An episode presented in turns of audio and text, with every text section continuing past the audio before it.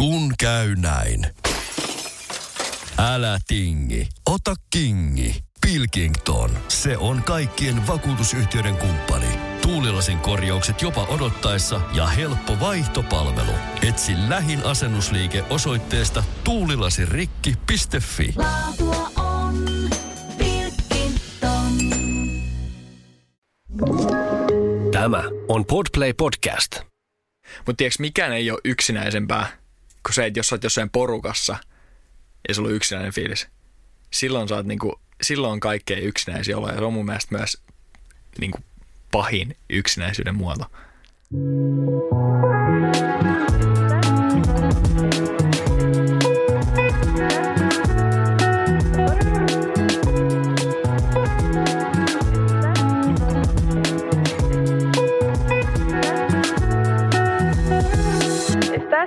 Escuchando a Potticasti. Tervetuloa Pottikästiin. Studiolla tällä kertaa tuttuun tapaan taas Antti Mikael. ja tuottajamme Samu. Aivan Kyllä. niin kuin ennenkin, tällä kertaa epätavanomaiseen tyyliin, vaan lauantai-iltana iltavuorossa. Tässä on jotain tämmöistä erilaista tunnelmaa tässä No iltavuorossa. sanoppa muuta. Mutta lisää ei tule. Sen mä tiedän. Kyllä. Meillä on tänään Antti aiheena yksinäisyys.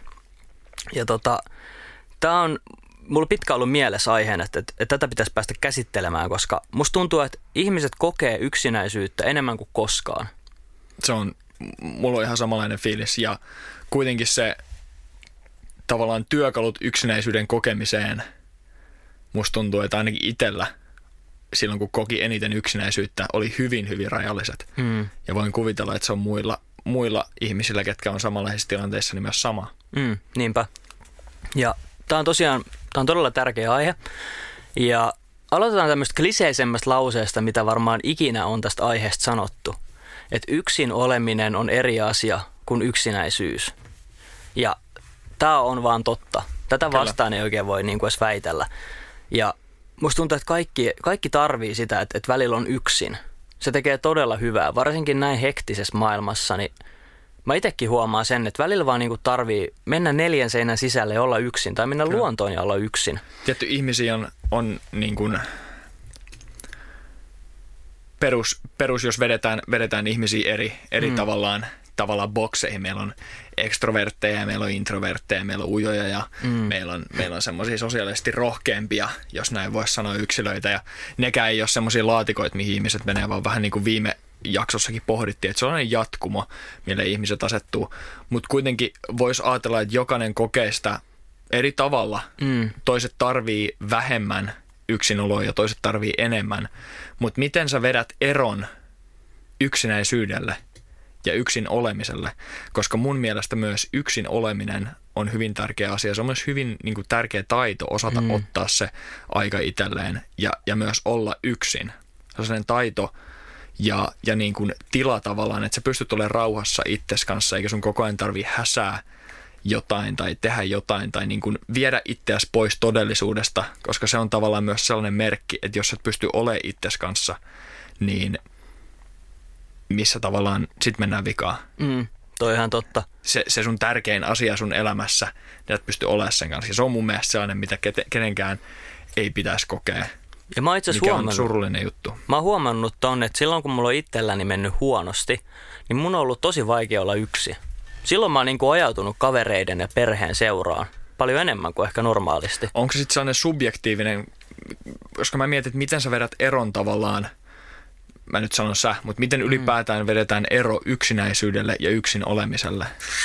Ää, siis yksinäisyyshän on todella subjektiivinen käsite.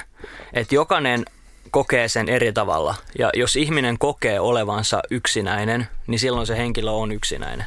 Mm. Se on periaatteessa pelkästään siitä henkilön omasta kokemuksesta. Siihen vedetään raja. Mun mielestä kukaan muu ei voi sanoa, että joku henkilö on yksinäinen. Ehkä huoltajat voi huomata, että lapsi on yksinäinen, mutta tavallaan oikeasti vain se kyseinen henkilö voi sanoa, että, että onko hän yksinäinen vai onko hän vähän niin kuin yksin. Niin. Et Ja siinä, siinä on iso ero. Joillekin se on niin luonnollista ja toisille se on taas niin kuin isoin katastrofi ikinä Mm, olla, näinpä. olla niin kuin tunteja yksin, päiviä yksin. Mi- mitä, miten se niin kuin Mm. kukin yksilöllisesti ikinä kokee. Näin on. Ja mä katsoin vähän tilastoja tähän jaksoa varten ja mä huomasin näitä lukuja, että 18-30-vuotiaista Briteistä, niin 40 prosenttia kokee olevansa yksinäisiä. Ja Jenkeissä ilman mitään ikä, ikäkattoa, niin 60 prosenttia, prosenttia väestöstä kokee olevansa yksinäisiä. Niin kuin koko väestöstä. Joo. Okei. Tai siinä oli, että Jenkeissä välillä yksinäisiä ja niillä Briteillä ilmeisesti niin kuin kroonista yksinäisyyttä. Okei. Okay. Mutta Aika isoja lukuja. mietit, että puolet brittien niin kuin nuorista kokee olevansa yksinäisiä. Jep. Niin- Miten, mitäköhän, jos ruvetaan pureskelemaan vähän tuota lukua, koska puolet on niin kuin tosi iso mm. luku, niin olisi kiinnostava nähdä myös, että millaisella tavallaan graafilla toi menee vuosien saatossa. Niinpä. Muistatko sä, minkä vuoden statistiikkaa toi oli? Toi oli suht tuore. Mä en muista sitä vuosilukua, mutta se oli yö, niin kuin uudempi kuin 2010. Okei, okay, mä mietin vaan, että onko se niinku ennen Gorrea vai Gorren jälkeen. Mm. Sitä mä en osaa sanoa, mutta siis se oli, se oli kuitenkin aika tuore, tuore tutkimus. Ja se, mitä sä sanoit tosta, että olisi mielenkiintoista nähdä sitä vuosilukua, niin sehän tässä on kaikista hauskinta. Tämmöinen toinen kliseinen sanonta, että meillä on puhelimet ja meillä on sosiaalinen media ja me ollaan enemmän yhteydessä kuin ikinä. Ja silti meillä on enemmän yksinäisyyttä kuin koskaan aikaisemmin. Ja se on mun mielestä niin kuin, se aluksi kuulostaa oudolta, että miten voi olla yksinäinen, jos on mahdollisuus reach auttaa ihan kelle tahansa ympäri maapalloa. Mutta sitten kun sitä miettii loogisesti, niin ehkä se luo sitä yksinäisyyden tunnetta, että me nähdään niin paljon esimerkiksi Instagramissa ja TikTokissa ihmisiä, kun ne on kavereiden kanssa ja niillä on kaikki hyvin. Ja sitten sulla tulee vähän semmoinen olo, että sä et oikein ole siinä niin kuin menossa mukana. Mm. Ja sulla tulee semmoinen ulkopuolella, ulkopuoliseksi jätetty olo. Ehkä helpommin, koska sä näet kaiken, mitä kaikki muut sun kaverit tekee yhdessä. Sitten tulee helposti semmoinen, mun mielestä me puhuttiin tästä just edellisjaksosta tai viime jaksosta, tulee semmoinen demotivoitunut, semmoinen tavallaan lifeless olo, mm. semmoinen niin kuin, että saisit il, vähän niin kuin puhkastu ilmapallo. Niinpä. Tiedätkö sä, että kaikki muut tekee jotain hienoa. Tuo noin ajelee jollain, jollain avokatto jeepillä ruiskukkapellolla ja ottaa hienoja slow-mo-videoita ja noin meni just kihloihin ja noin on tota Kabolla lomalla ja noin tuolla Balilla ja noin surfaa Australiassa ja tolla on noin hieno auto ja toi teki just sen neljännen miljoonan ja, Niinpä. ja muuta. Ja sit, Niinpä. sit kuitenkin sä näet vaan niitä pieniä snipettejä, mutta ne on ne, mitä sä näet ja ne muodostaa sen sun käsitetyn todellisuuden siitä, mitä mm. sä näet muiden ihmisten elämästä. Ja jos sä oot itse verkkareissa peiton alla, kattelet niitä videoita, niin eihän se ole kaikilla niin. Mm. Mä väitän, että helposti siinä tulee sellainen fiilis, että rupeat vertaamaan. Ja vähän niin kuin nostaa muita ihmisiä, tiedätkö, korkeammalle pallille Niinpä. Kuin, kuin tavallaan itseäsi. Ja sit sä vedät itseäsi vähän alemmas, että no miksi mä oon tämmöinen. Tai että niinku, et, mm. et, okei, okay, et, no, et, mä oon täällä, mä oon täällä verkkareissa vaan ja noin tuolla. Ja muutenkin se, se mitä tuossa vähän juteltiin siitä, niin kun, just mistä lähti, että olisi siisti nähdä, nähdä sitä dataa vuosien saatossa tai, tai niin kuin, niin kuin millaisella käyrällä se on mennyt. Ja mä veikkaan, että se on ihan varmasti mennyt ylöspäin se yksinäisyyskäyrä. Mm. Sen verran, mitä mä, mä niin kuin käsitän ja muistelen asioita. Koska mä muistan silloin, kun sosiaalinen media oli aika uusi juttu. Tämä saattaa olla tietty siitä niin kuin senkin käsityksen muistikuvaa, millaisia ihmisiä me oltiin silloin. Me oltiin nuoria, niin, niin mä muistan, se oli niin siisti juttu, että meillä on sosiaalinen media, me voidaan olla sosiaalisia niin monen ihmisen kanssa ja, ja mä saan helposti yhteyden tohon Facebookin kautta tai Mesen kautta tai, tai Irk-galerian kautta, eikä tarvii enää niin kuin soittaa jonkun kotipuhelimeen. Mm. Et se oli niin siisti juttu nähdä, mitä toi tekee ja, ja tiedäks, voit itse kirjoittaa sinne, että sain joulupukilta tänään iPod Touchin ihan todella huonoa suomen kielellä. Mm. Ne, ketkä on ollut mun Facebook-kavereita vuodesta 2000 jotain, niin on ehkä nähnyt se. Onko ne vielä siellä? Arvaa, onko piilottanut. Mutta joo, siis, ja, ja sitten nykyään mielikuva sosiaalisesta mediasta on lähinnä negatiivinen. Tai se, mitä siitä keskustellaan ja, ja, ja niin kuin näkee, näkee uutisointia ja muuta. Vaikka ei se, niin kuin, ei se pelkästään ole negatiivinen, mutta musta tuntuu, että se aiheuttaa suurimmalle osalle ihmisistä tosi paljon negatiivisia asioita. Mä oon ihan samaa mieltä tosta. Ja kun mä alan itse miettiä, niin mun yhdet elämän parhaimmista muistoista on kesälomalla. Myöhään yöllä, joskus yhden kahden aikaa, jutella kavereiden kanssa mesessä. Ja se oli niin siistiä. Ja sitten oli se toiminto, että sä voit lähettää sen earthcake, mikä se on se, siis maanjäristyksen. Maakakku. maakakun toiselle, että alkaa ruutu vähän värisee. Ja siis silloin kun se oli uusi juttu mulle, niin se oli todella hauskaa ja kivaa. Mutta se ei enää tunnu semmoiselta niin kuin tavalta keskustella ihmisten kanssa. Mm. Nykyään se tuntuu siltä, että kaikki laittaa vaan sinne kuvia ja sisältöä ja videoita ja sit sä saat niitä vihakommentteja. Tiedätkö, mulla on jotenkin tullut kauhean semmoinen negatiivinen niin kuin näkemys sosiaalisesta mediasta, mitä mulla ei ollut silloin, kun oli vaan mese ja Facebook oli suht tuore juttu. Jep. Mutta se, mitä sä sanoit siitä, että sä näet siellä sosiaalisessa mediassa, että ihmiset saa neljännen miljoonan ja noi on tuolla ja noi on täällä, niin yksinäisyys on siitä ikävä homma, että sinänsä ikävä, mutta siis että se ei katso sun statusta. Ei. Että yksinäisyys voi iskeä ihan kelle tahansa, ihan sama missä asemassa sä oot, tai mitä sä teet, tai missä työssä sä oot, tai missä päin maailmaa sä oot. Se voi Jep. iskeä ihan kehen tahansa. Ja mä oon paljon, paljon niin kuin, äh, kun on tavallaan kasvanut tavoitteellisemmaksi ja tavoitteellisemmaksi ihmiseksi, niin paljon on ruvennut kiinnostumaan ihmisistä, jotka on saavuttanut niin kuin isoja ja hienoja asioita mm. elämässään. On se sitten niin humanitaarisia asioita tai vaan niin kuin paljon rahaa tai korkean mm. statuksen. Ja heidän elämäntarinaa. Sellaisia ihmisiä, mitkä monet kokee niin kuin menestyneiksi. Ja monet niistä ihmisistä sanoo, sanoo että tota, sen asian tavallaan menestyksen kanssa ja, ja niin kuin sen asian kanssa kannattaa olla varovaisia. Se tunnettu sanonta, että it's lonely at the top. Mm. Tiedätkö, että mitä ylemmässä kiipeät niitä menestyksen portaita, susta tulee johtaja tai susta tulee menestynyt, niin sitä yksinäisemmäksi käy. Mutta tiedätkö mistä toi johtuu? En, koska mun mielestä se on, anteeksi, tai siis se on jännä ilmiö, koska mitä ylemmässä tavallaan kiipeät niitä portaita, niin sitä enemmän sulla on pupunkorvissa kavereita. Mm. Kaikki haluaa olla sun kavereita. Mutta siinä tuleekin se subjektiivinen asia peliin. Että siinä kohtaa sun aivot alkaa ehkä tekemään temppuja sulle, että kuinka sä voit luottaa ihmisiin ja sit sun tulee nega- negatiivisia, kokemu- negatiivisia referenssikokemuksia ehkä ihmisistä, jotka haluaa vaan niinku käyttää sua sun rahan takia tai sun statuksen takia. Ja sun maailmankuva muokkautuu semmoiseksi, että sä oot yksi siis toi, toi mun mielestä käsittää se koko homma. Mm. Siis toi kuulostaa erittäin loogiselta selitykseltä siihen. Mä en ajatellut tota aikaisemmin. Mutta ihan totta se olisi, että et jos sä itse olisit tosi korkeassa, tai voittaisi vaikka lotossa, niin aika nopeasti sä varmaan huomaisit, että ahaa, mulla alkaa olla aika paljon enemmän kavereita, että et mistäkään se johtuu. Ja ne voi olla ihan vilpittömiä kavereita, mutta sit sä ehkä alat vaan näkee se on jännä. Se on jännä, koska, koska tota, mä oon ainakin aina miettinyt, että miten sitten sitten voittaa lotossa. Mm. Ja sitten, sitten, kun on ollut sellainen haaveilija-poika, ja on omalla tavallaan vieläkin. Mm. Ja sitten miettii, että okei, että noin voittaa lotossa. Ja kukaan ei ikinä halua kertoa, että voittanut lotossa. Niinpä. Miksi ihmeessä? Et jos mä voittaisin lotos, niin se on aika siisti juttu. Mm. Mä varmaan haluaisin kertoa siitä kavereille. Mm. Voisi olla toinen juttu, sit kun oikeasti voittaisi. Kannattaako? Niin. niin. Tuo on aika hyvä pointti. Koska sana kiiri aika nopeasti. Hmm. Jos muutama asia, mitä itsellekin on käynyt, käynyt niin, niin on huomannut, huomannut tavallaan sen, miten nopeasti, nopeasti niin kuin kerrot yhdelle ihmiselle jotain, tai vaikka niin kuin kerrot yhdelle ryhmälle jotain, niin tosi moni tietää se aika nopeasti. Hmm. Eikä se, ole, se ei ole mikään semmoinen, että ei saisi jakaa asioita eteenpäin, mutta se on vaan niin kuin, musta tuntuu, että maailman laki, mitä asiat toimii, että, että niin kuin jutut liikkuu eteenpäin. Mm. Ja ehkä se kanssa, mitä enemmän sä tiedostat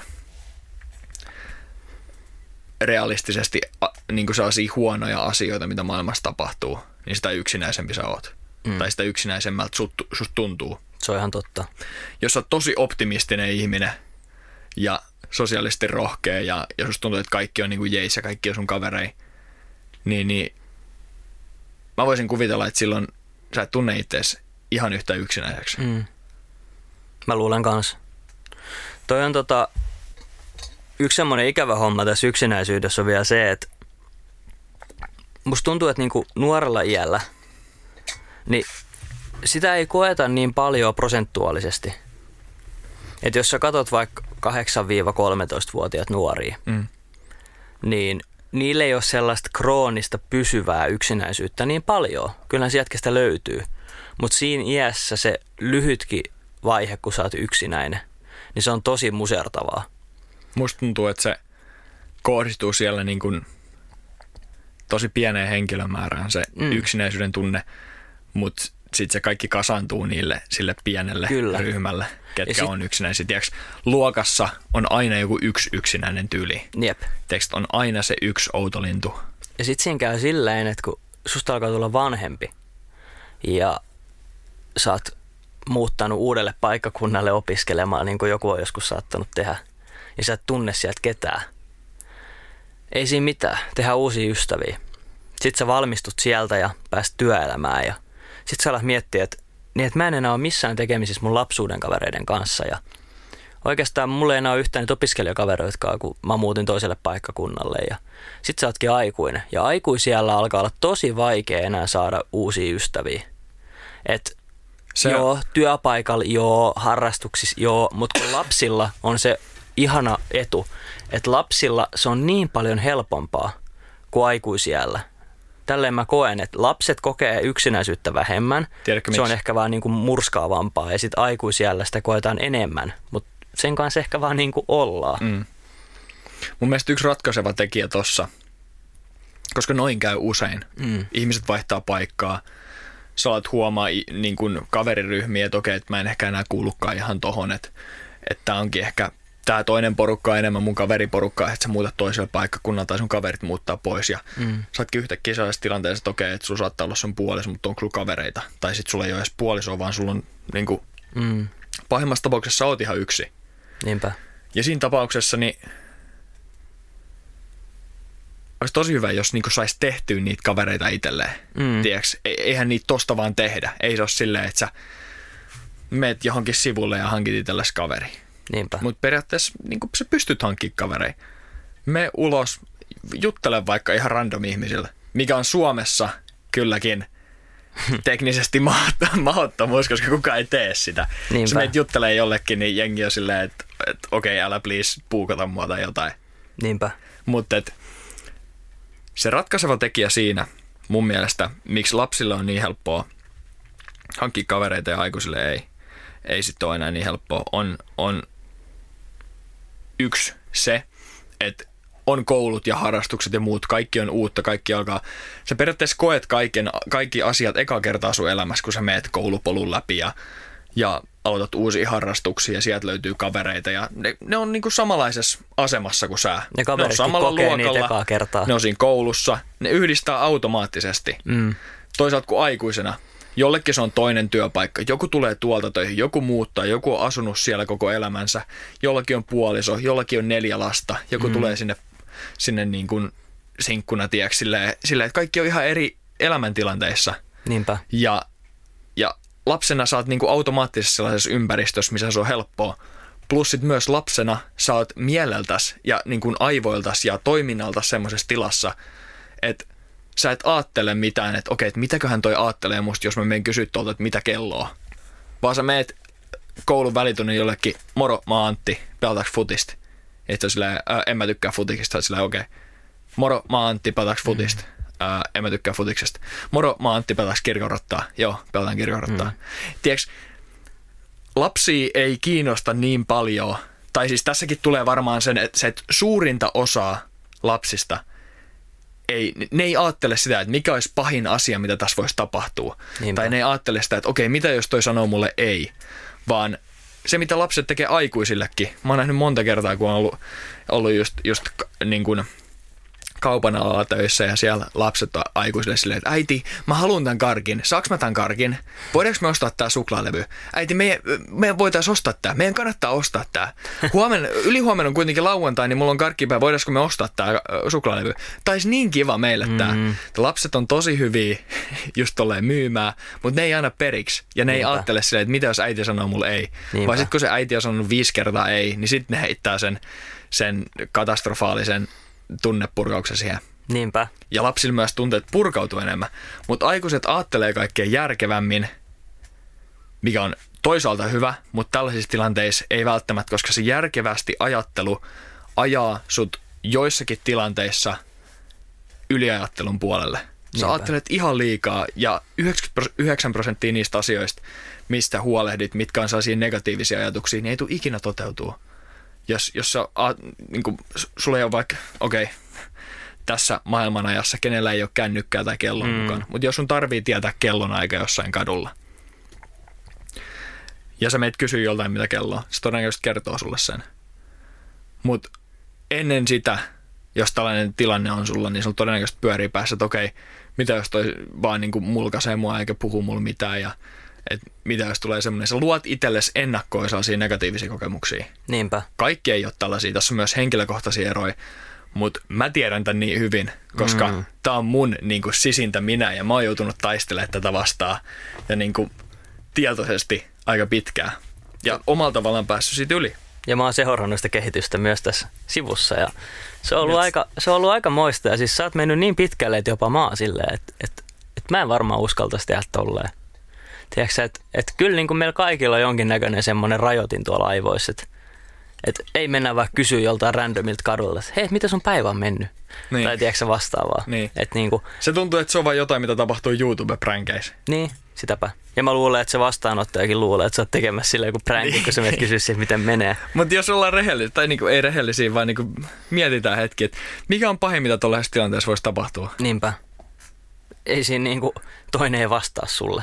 Niin. Se on ehkä pahi. Sä et näe sitä ihmistä enää ikinä. Niin, sitäpä. Mutta tästä on hyvä jatkaa siihen, että miksi yksinäisyys sattuu ylipäätään. Tiedätkö että et mikä siinä on se syy? Ja mä otin vähän selvää. Ja siis yksinäisyys on biologinen asia, ihan kuin vaikka nälkä. Se tulee varmaan niinku aika pitkältä meidän ihmisolennon historiasta. Kyllä, Jos sä oot ollut yksin silloin niin sanottu luolamiesaikoina, niin voidaan sanoa, että sä oot ollut aika kusas. Nimenomaan. Ja silloin kun tämä evoluutio on alkanut tapahtua ja me ollaan oltu ryhmissä ja me ollaan tarvittu niitä toisia ihmisiä. Ja sitten teillä on ollut vaikka joku iso annos ruokaa. Sitten sä oot ollut silleen, että hei, että et mäpä taidan safkaa nämä kaikki tästä. Sitten sä viet sen sun safkaa sinne ulos ja alat syömään sitä yksin ja ajattelet vaan ittees, etkä muita. Ja sitten nämä toiset huomaa, että hei, että, että tämä ei oikein nyt oikein niin pelaa hyvin meidän joukkueessa. Että mä uskon, että me jätetään sitä tänne ulkopuolelle. Ja sit sä oot yksinäinen ja sulle ei ole yöpaikkaa ja kukaan ei auta sua. Ja ennen kuin meillä on ollut semmoista sisäistä tavallaan tiedostamista siitä, että se sattuu, niin sitten me ollaan kuoltu. Me ei olla pärjätty. Joten kroppa on päättänyt tehdä sellaisen jutun evoluution mukana, että se aiheuttaa semmoista fyysistä kipua ja huonovointisuutta ja henkistä kärsimystä, jos sä koet yksinäisyyttä. Ja sit se pöllit se safkaa ja me tulos syömään jos tätä yksin ja sulla tulee ihan kamala olo. Ja sit sä oot, et ei vitsi, että et pitäisiköhän mun korjattaa asiaa ja sit sä oot mennyt kerran uudet safkat ja vienyt ne sinne ja ottaa sitä takas sisälle ja sit oot, okei, mä en enää ikinä halua tehdä tota. Mm. Se on ollut tavallaan meidän evoluutio ja biologian ratkaisu siihen, että, että tavallaan me ei olla jouduttu olemaan yksinäisiä. Ja se on sama edelleen, mikä meillä tuntuu niin ikävältä siitä, että jos sä oot yksinäinen, niin sulla tulee semmoinen niin kuin kipu Jep. sisälle. Siis Niin se on tulee. tosi vahva tunne. Ja se on meillä. Me ei enää välttämättä tarvita sitä samalla tavalla kuin vaikka 100 000 vuotta sitten tai 50 000 vuotta sitten, mutta se on edelleen siinä. Ja siitä se johtuu se, että, että se tuntuu niin kamalalta. Koska Jep, se on ollut selviytymiskeino. Jep, ihan totta. Ja ollaanhan me niinku vieläkin ihmiset yhteisöeläimiä, laumaeläimiä ihan täysin. Niinpä. Et, et tota, toi pätee ihan täysin, täysin järkeen toi juttu.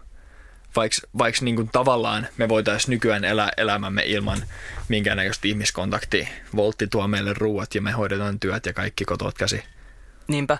Ja toi, mitä sä itse asiassa nyt sanoit, jos katsotaan vähän pienemmällä mittapuulla, sanotaan vaikka sata vuotta, niin tiedätkö sä missä ennen vanhaan ne suvun vanhimmat on asunut? Sanotaan vaikka 1900-luvun alkupuolella. Niin mi- mihin sä laittaisit sun mummo ja vaari, kun on vanhoja? Tiedätkö sä? No on asunut sun luona. Ne on asunut sun luona.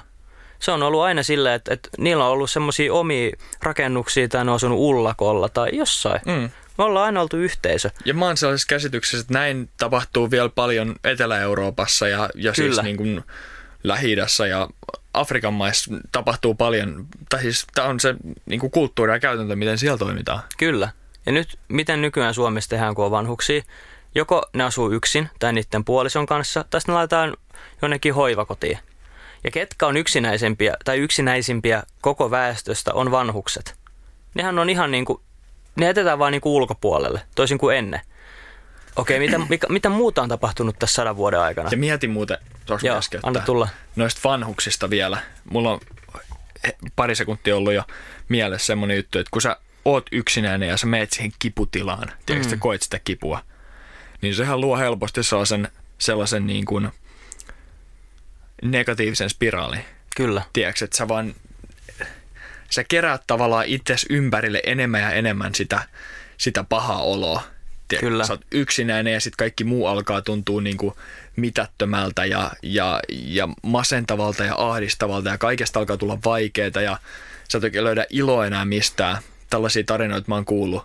Niin niin karu kuin se onkin, niin se on vaan sellainen negatiivinen spiraali, mikä vetää itseään vaan alemmas ja alemmas ja alemmas. Ja mitä alemmassa meet, sitä vaikeampi sieltä on nousta ylös. Mutta se pitää aloittaa sillä, että sä lähdet kapusta ylöspäin. Kyllä. Ja just vanhuksilla, mietit toi spiraali, kun sun tavallaan omat skidit ns. hylkää. Mm. Ei nyt välttämättä. Se on niin kuin, nykyään me vaan toimitaan sillä tavalla tässä, tässä yhteiskunnassa, mutta voin kuvitella, että se tuntuu hylkäämiseltä. Ja mun on pakko... Sitten sä oot siellä, siellä lastenkodissa kuin vanhainkodissa ja sut kuolee ystäviä Niin, niin ympäriltä. koko ajan. Jep. Ja mun on pakko ottaa koppia tosta, koska se negatiivinen spiraali, mistä puhuit, niin sehän on niin, että kun sä oot yksinäinen, niin sä helposti laitat semmoisen haarniskan päälle. Ja sit A, sä et enää halua tai voi ottaa yhteyttä muihin ihmisiin. Esimerkiksi vanhukset, jotka kokee yksinäisyyttä, niin voi olla, että ne ei enää viiti soittaa niiden lapsenlapsille niin mm. paljon. Niillä alkaa tulee se negatiivinen Ne ei halua olla spiraali. vaivaksi. Ne ei halua olla vaivaksi. Ja sitten ne alkaa miettiä sitä, että mitäs jos, tota, mitäs jos ne ei vastaa tai mitäs ne ei oikeasti halua käydä edes täällä. Ja sulla alkaa tulla tosi negatiivisia ajatuksia. Tämä on myös nuorilla. Että jos sä koet paljon yksinäisyyttä, niin sä alat näkee itsesi yksinäisenä ihmisenä. Jep.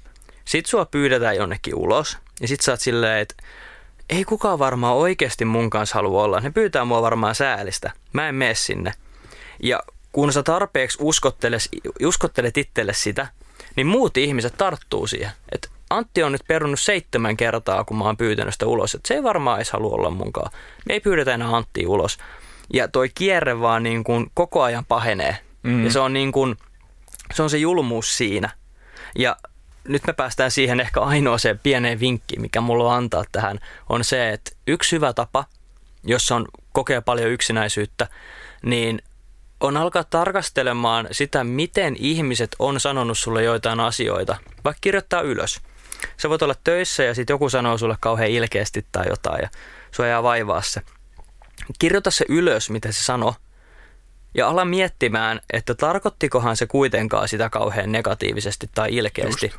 Koska silloin kun sä olet yksinäinen, tämä pätee myös muihin, esimerkiksi vaikka masennukseen, mm. niin sä alat, tavallaan sun aivot alkaa vääristää sitä, mitä muut sanoo sulle. Ihan totta. Se on se haarniska.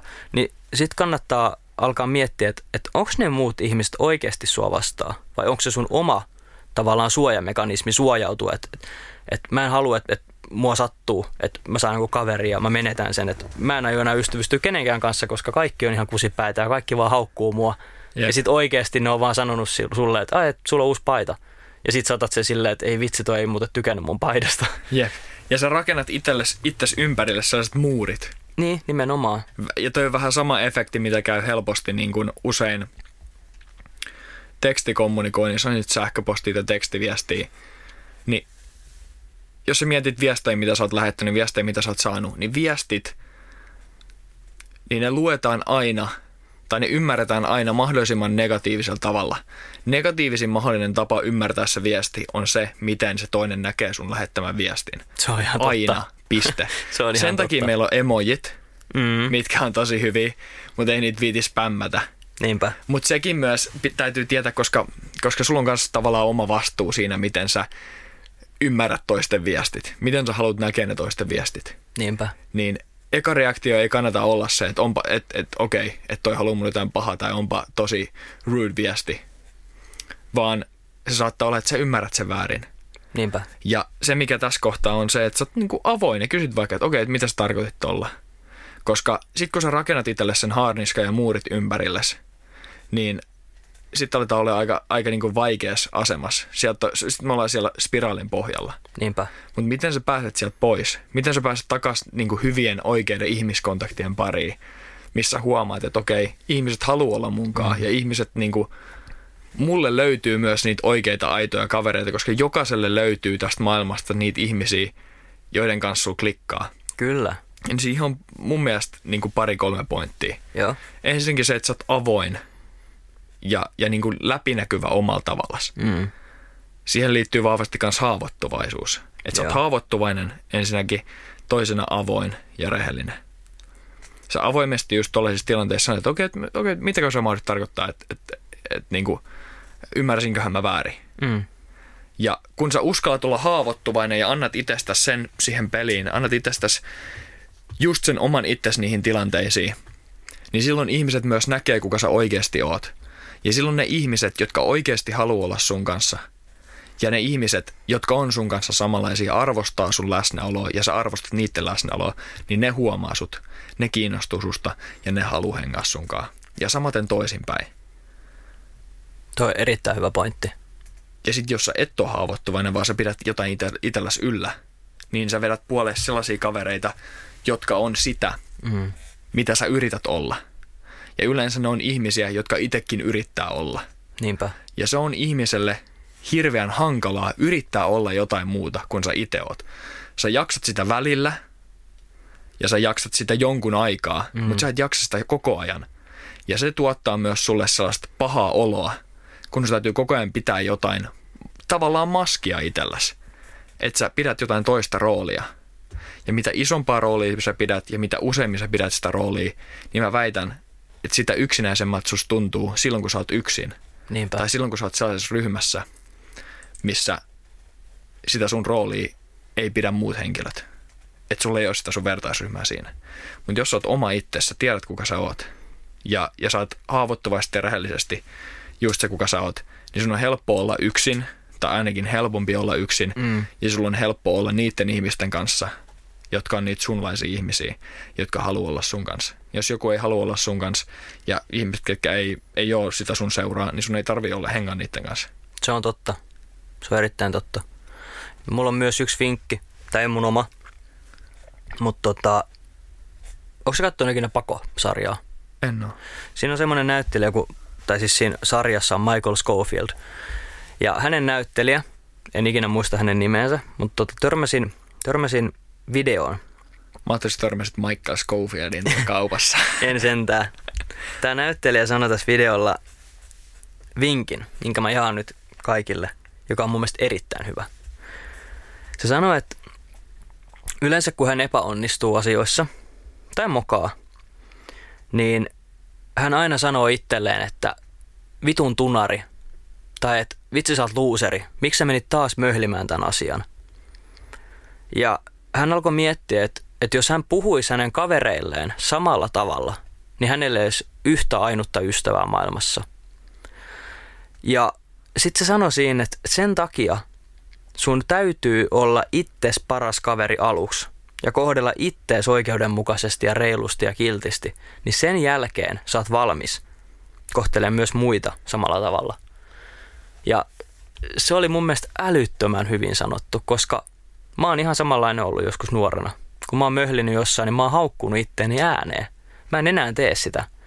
Mutta ei se kauhean tervettäkään niin kuin voi olla Mm. omalle niin kuin itsetunnolle. Mieti sun sisäistä, sisäistä puhetta ylipäätään hetki. Mulla tuli tuossa heti mieleen esimerkiksi sellainen hetki, kun mä oon kuitenkin ollut ihan hyvä puhumaan nuorena. Mm. Mua jännitti aina tosi paljon mennä puhumaan jonkun luokan eteen tai jonkun ryhmän eteen. Mm. Ja nyt mä tajusin, että se on ihan täysin siitä, miten mä oon puhunut itselleni. Tiedätkö, onhan se tietty jännittävä tilanne, mutta mä oon itse itselleni puhunut ne kaikki negatiiviset tilanteet. Kyllä. Ja osa niistä on toteutunut, tiedäks, mulla on alkanut ääni vapisemaan ja jalka vapisemaan ja mm. alkanut unohdella sanoja. Mutta niin mä oon itselleni puhunut ne ääneen. Ja samalla tavalla, kun sä kohtat vastoinkäymisiä ja muuta, niin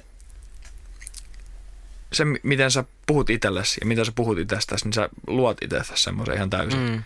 Mullakin niin kun, ei ollut mitenkään hirveän tietoinen tapa kohdata vastoinkäymisiä. Se on ihan pieni, tiedätkö, jos sä tiputat vaikka kahvinpuruja lattialla, mm. niin, niin ennen mä olin silleen perana.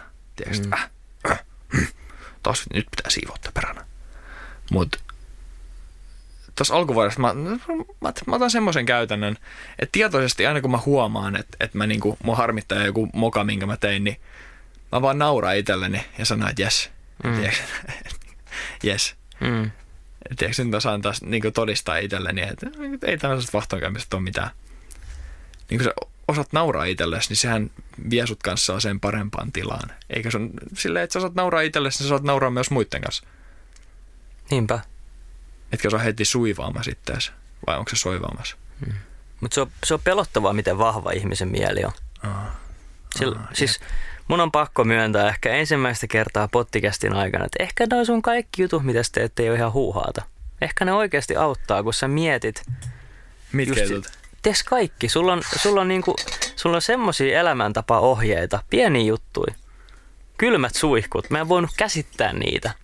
Ja sitten mä tuun 50 jaksoa perässä ja kerron, että pitkän iän salaisuus onkin vaan kylmät suihkut. Mm. Tiedätkö, että et tuossa on kyllä oikeasti perää, että just se, että, että jos sä mokaat jossain, niin älä, mä olisin sanonut muuten soimaa ittees. Mm. Mä en mm. tiedä, mikä sä näistä sanoista on, mutta, mutta siis joo. Älä... Tämä on ihan hatusta, ihan hatusta vedetty tota, tota niin kuin, tavallaan symbolinen kuva. Mm. Mutta mieti kaikki tollaisia juttujakin, mitä me ollaan keskusteltu, pieniä asioita ja, ja niin kuin pieniä vinkkejä, mitä sä kuulet.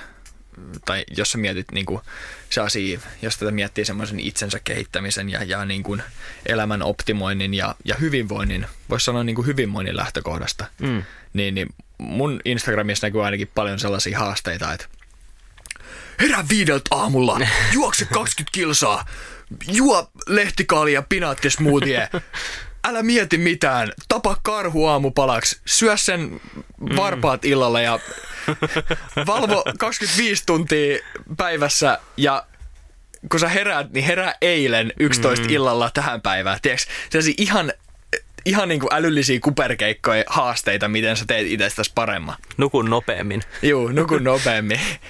Mutta mut jos ei mietitä noita, vaan niin kuin sellaisia hyviä vinkkejä, oleellisia vinkkejä. Mm. Sellaisia pieni juttuja, kylmät suihkut, meditointi, on se sitten minkä näköistä juttua sä ikinä haluatkaan tehdä, niin kaikki toiset pienet asiat, ne on vähän niin kuin havun neulasia.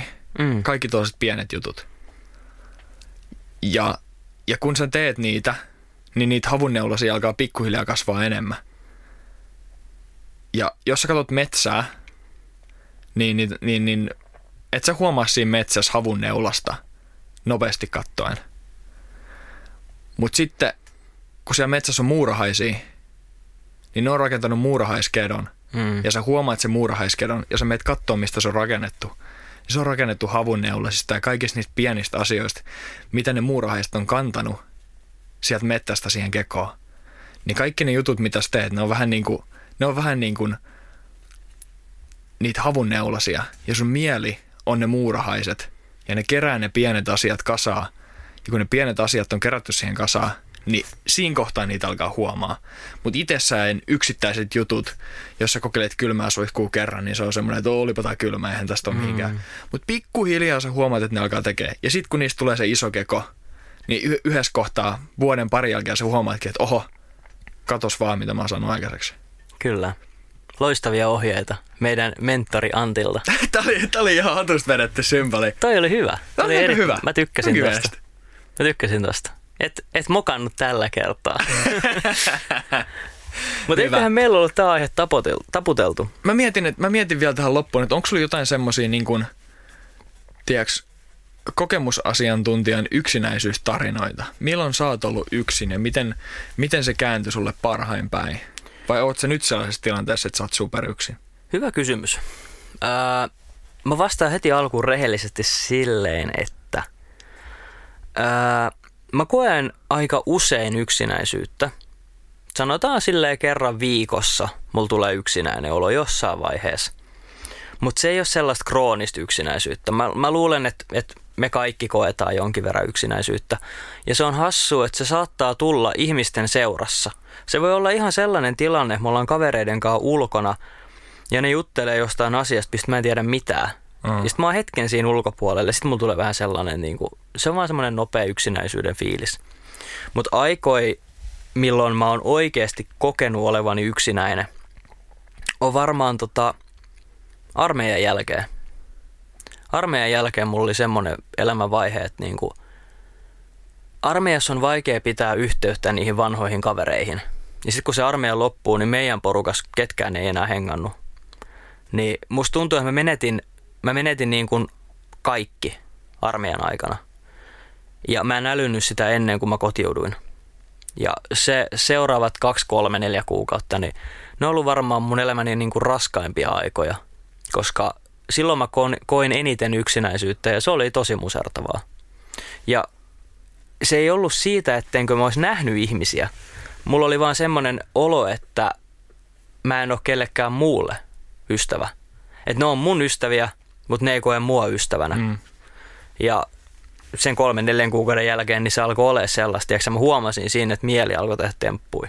Mutta sitten se onneksi loppu. Mä en nyt oikein voi antaa teille mitään semmoista kultaista neuvoa, että teen näin, näin minä voitin yksinäisyyden. Mutta se alkoi siitä, että mä tiedostin mun oma elämäntilanteen.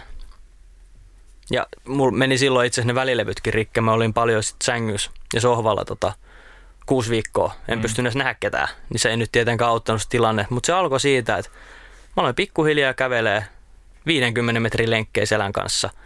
Mä huomasin toki, että urheilu on kyllä tosi hyvä asia. Oho, tullut vähän lisää painoa tässä sohvalla ollessa. Mä alan syömään vähän terveellisemmin pitäisikö mulla laittaa pitkästä aikaa tällä mun kaverille viestiä. Nyt kun mäkin pystyn mennä ulos, niin mä laitan sille ja kysyn. Ja sitten se niin kuin lähti. Itse tuntuu alkoi pikkuhiljaa tulla niin, takaisin ja niin kuin, tehdä. Mä en voi antaa mitään semmoista kultaista neuvoa, mutta ehkä se oli semmoinen, että korjas niitä elämän asioita, mitkä ei ollut ihan kunnossa. Mm. Niin sitten se niin kuin alkoi korjaa itse itteensä loppupeleissä.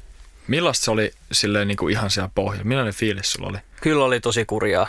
Kyllä niin kuin, mä muistan, miten pitkiä päivät oli se oli ehkä niin kuin se päällimmäinen homma. Mm. Mä asuin silloin vielä vanhemmilla.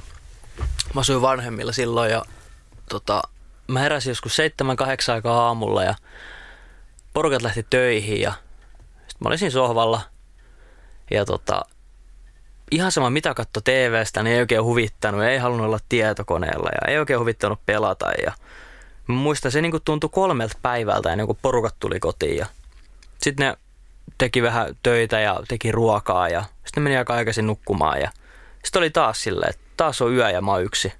Sitten taas nukku hetkeä ja heräs aamulla ja taas sama päivä. Niin mä, niin kuin, mä silloin jo mietin, että, että mä nostan kyllä hattua joka ikiselle ihmiselle, joka on kokenut yksinäisyyttä ja pääsee sieltä pois. Koska mä olin vaan niin kuin muutamia kuukausia semmoinen olo. Ja joillain voi olla ala-asteesta asti, mm-hmm. että ei ole ollut ystäviä. Niin on se niin kuin, sen takia mun mielestä tästä aiheesta on hyvä puhua, mutta myös niin kuin tiedostaa itse niitä juttuja. Yleensä ne on nyt vahvempia ihmisiä, mm. ketkä kapuaa sieltä ylös.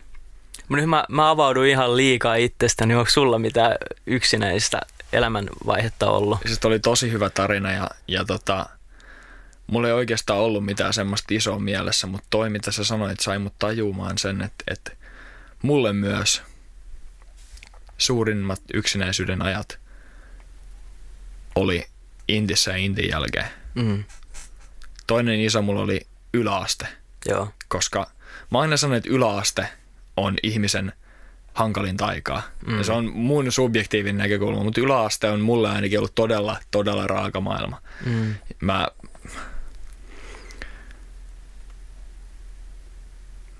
mä jouduin silloin lopettaa, lopettaa niin kuin paljon harrastuksia ja, ja niin kuin omalla tavallaan vai, jotenkin vajosin semmoiseen itsesuojelumoodiin. Mm.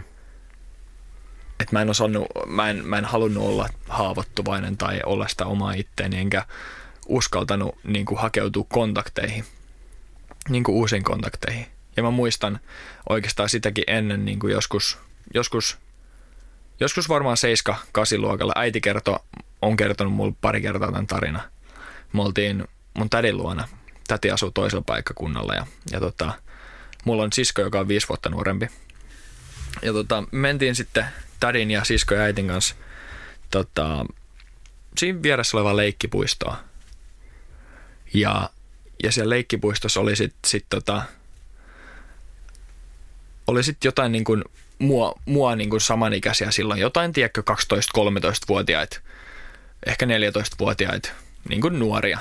Ja mun sisko leikki siinä ja mä leikin siinä ja sitten kun ne alkoi nauramaan ne, ne toiset nuoret siellä, mm. niin äiti sanoi, että se ei ikinä unohda, miten mä reagoin siihen, siihen toisten ihmisten nauramiseen. Se sanoi, että se huomasi ulkopuolelta, miten mä menin niin kuin ihan lukkoon ja paniikkiin siinä mm. tilanteen ulkopuolella. Mä menin sellaisen, mä muistan, niin kuin, en, en tietenkään muista täysin tätä tilannetta, mutta muistan, että mä oon mennyt semmoisen tieksi suojelutilaan, että mä ajattelin, että ne nauraa mulle. Mm. Koska se oli tavallaan mulle sitä arkipäivää koulussa. Ja se oli jotenkin tosi sellaista yksinäistä aikaa tavallaan mennä sen läpi. Kuitenkin sosiaalisena ihmisenä, mutta ne sosiaaliset kontaktit, mitä sulla on koulussa, niin on semmoisia tavallaan taistelua koko ajan siitä. Että mä en, tai siis mä halusin aina ehkä myös olla semmoisessa niin hyvän statuksen porukassa, mm. mutta mä en ehkä ikinä sopinut siihen. Niin se oli koko ajan vähän semmoista oman paikan hakemista mm. ja sitten koko ajan siitä niin kuin paskan niskaan ottamista. Ja se on todella raskasta, kun sä et edes itse siinä iässä tiedä, kuka sä oot. Jep. Sä muodostat sä... tavallaan ittees, mutta sun täytyy koko ajan olla sen maskin takana, että sä niin. selviydyt siinä ympäristössä. Mä ehkä komppaan sun, että yläaste oli kyllä aika raskasta. Koska ne, ne niin kuin oikeat kaverit, mitä mulla oli, niin ne ei ollut mun omaa ikäluokkaa. Tiedätkö, ne tuli vuoden, pari vuotta perässä yläasteelle, Joo. tai ne oli toiselta paikakunnalta.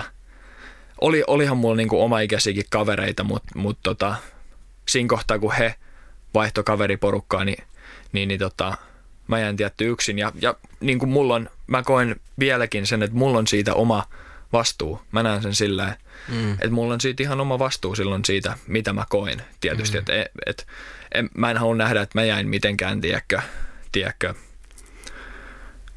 mikä on se oikea sana, victim. Mm, uhriksi. Uhriksi siinä, niin. Ja toinen, toinen just se intti. Intin, intissä just niin, niin se jotenkin pääset niin täysin siihen inttimaailmaan, varsinkin jos sä oot vuoden. Ja siitä tulee sellainen niin kuin maskuliinisen energian missio. Kyllä. Tiedätkö, sä oot siellä, sä teet sitä juttua ja sitten sä oot siellä äijien kanssa ja sä pyörität tätä. Tai mitä ikinä se sitten mm. onkaan. Ää, sä oot siellä sen sun porukan kanssa ja, ja sulla on se tietty juttu, mitä sä teet. Ja sä tiedät, että sä oot siellä, vaikka sä et haluaisi olla. Niin, niin se on se sun juttu. Ja sä muodostat siellä ne suhteet, on se sitten kaverisuhteita tai millaisia suhteita ikinä, mutta ne on todella, todella tiiviitä suhteita. Niin on. Ja varsinkin, jos sä oot vuoden, jos sä oot vähän kauempaa kotoa ja jengi tulee eri, eri puolet Suomeen ja sä saatat käydä jossain muualla intin aikana, niin yhtäkkiä ne hävii ne suhteet. Niinpä. Ja mulla kävi just sama. Pari-kolme kuukautta sen jälkeen, niin, niin mä olin tosi yksinäinen. Mm. Mä olin subjektiivisesti, mä, mä, mä niin kuin jälkeenpäin ajatellut, että mä olin silloin masentunut. Joo. Sen jälkeen mä muistan, se oli tosi, tosi hankala aika. Se mua oikein motivoinut mikään. Mä muistan, mä kattelin vain YouTubea ja tavallaan niin kuin tapoin aikaa siinä, mm. siinä elämänvaiheessa.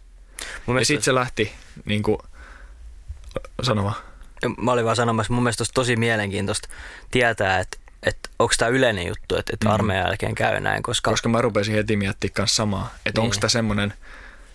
Mä en ole ikinä kuullut, että ketään on sanonut sitä, mutta heti kun sä rupesit sanoa tuosta, mä rupesin miettimään, että tämä on varmaan oikeasti ihan niin kuin mm. kansallinen ilmiö, että kaikki kärsii tosta, mm. mutta stereotyyppisesti niin ehkä me, tiedäks, äijät Niinpä. Ei hirveästi puhuta näistä asioista, mikä sitten taas sotii sitä vastaan, miten me ollaan haavoittuvaisia, avoimia.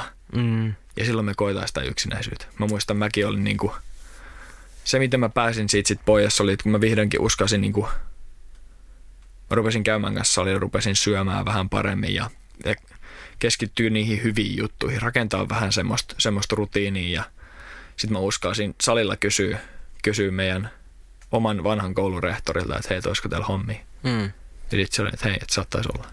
Ja sitten mä pääsin sinne ja Siitä se lähti. asiat lähti rullaan. Ja... Ne on pikku juttuja, mutta iso juttuja. Ne on ne avunneulasta. Mm. Hyviä, hyviä tarinoita ja vinkkejä. Tuli avauduttua nyt oikein sitten niinku vuoden edestä tässä. Tiedätkö, mulla tuli yksi idea. Kerro. Koska mä väitän, että tämä on sellainen aihe, mistä monella on kokemuksia ja kokemuksen jakaminen omalla tavallaan saattaa auttaa näitä asioita, näiden asioiden käsittelyssä. Niin jos tuntuu, että, että kokemuksen jakaminen, yksinäis, yksinäisyyden ja niiden tarinoiden jakaminen, niin, niin tota, auttaa sua, niin jaa sun tarina meidän kanssa. Mm. Tuo on ihan hyvä vinkki, koska mulla tuli kyllä aika hyvä fiilis tuossa, kun pääsi sanoa se. Jos meillä tulee, jos meillä tulee, tulee niin kuin, jos tälle asialle on selkeästi tarvetta ja kannatusta ja, ja niin kuin, niin kuin saadaan vastakaikua, niin yksi tosi ihana idea olisi, tai omalla tavallaan ihana idea olisi, niin kuin tehdä uusintajakso tästä niillä tarinoilla, vähän käydä niitä läpi ja, ja niin kuin saada lisäperspektiiviä meidän nuorten vanhempien, ihan niin kuin ihmisten tilanteisiin, millaista on olla yksi ja millaisia tarinoita meidän kaikkien keskuudesta löytyy. Koska tämä asia koskettaa varmasti todella monia, mutta mut silti yksinäisyys ei ole semmoinen juttu, mitä sä, mitä sä kuulet, kun sä meet Donnaan tuohon jokivarteen ja sä kuulet, Niinpä. että jengi puhuu siellä yksinäisyydestä, Niinpä, kunnes ehkä neljältä aamuista. niinpä. Tuo on totta. Se väräppää tämän jakson varmaan tähän. Kyllä. Vähän tämmöisiä helpottuneisiin, mutta haikeisiin tunnelmiin. Toivottavasti tämä on nyt taas erityyppinen jakso ollut. Mm. Mentiin vähän vaikeuksien kautta voittoon tähän loppuun. Voi sanoa, että me oikeasti varmaan 15 minuuttia koitettiin käynnistää tätä jaksoa. Kyllä. Meillä oli jotenkin tosi hauskaa niin kuin, katsoa toisiamme silmiin ja yrittää niin kuin, pitää semmoista jonkinnäköisesti hyväksyttävää linjaa tämmöisellä jaksolla, mutta kyllä se siitä taas lähti. lähti. Me ei meinaa saatu mitenkään käynnistetty tätä jaksoa, kaikki vaan nauratti, mutta, mutta tota, Oli uskomaton hepuli päällä. Kyllä. Tämä on ehkä tämä lauantai-iltavuoro, vaikka Mm. ihan selvinpäin ollaan. Ehkä et, ette usko, mutta mut, tota, näin, näin on näppylät tällä kertaa. mutta mut, tota tosiaan, toivottavasti olet nauttinut tästä jaksosta siinä määrin, mistä tällaisesta jaksosta voi nauttia. Toivottavasti tämä on antanut sulle perspektiiviä ja, ja olet ehkä, ehkä oppinut jotain. Ja, ja olisi ainakin supersiistiä, jos josta niin auttaa jotain Mm. Mutta, mutta vähintään niin me päästiin ainakin jakamaan meidän tarinoita ja, ja, ja pohtimaan ja pureskelemaan tätä asiaa. Kyllä. Ja se on meidän tavoitteenakin, että nämä, nämä asiat, mitä me täällä pohditaan, niin, niin tota, ne jossain määrin saavuttaa myös teidän aivonystyrät ja pohditte niitä, koska silloin kun me saadaan pohdintaa aikaan, niin, niin me lisätään tietoisuutta itsestämme ja asioista, mitä tapahtuu, ja sen kautta ollaan valmiimpia kohtaamaan erilaisia maailman ihmeitä tässä maailmassa. Wow. Toi oli aika kova. Mulla ei, mulla ei ole mitään parempaa heittää tuohon enää. Mä lopetan tässä samalla tavalla ja nähdään ensi viikolla. Ei, ei tässä tarvii mitään alemmuuskompleksia pitää väliin. Eiköhän laita pillit pussiin. Hyvä. Kiitos kun kuunnellut jaksosta ja me nähdään taas kuulemme ensi perjantai jaksossa. Kiitos rakkaat. Po, po, po, po, po, po. Pottikästi. Auto, auto, auto. Potikasti pois. Out, out, out, out. Out.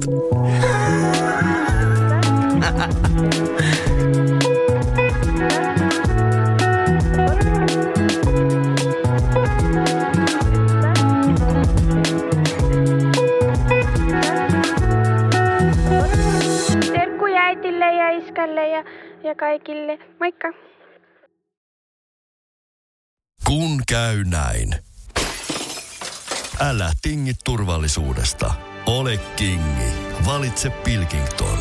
Lasin vaihdot ja korjaukset helposti yhdestä osoitteesta tuulilasirikki.fi. Laatu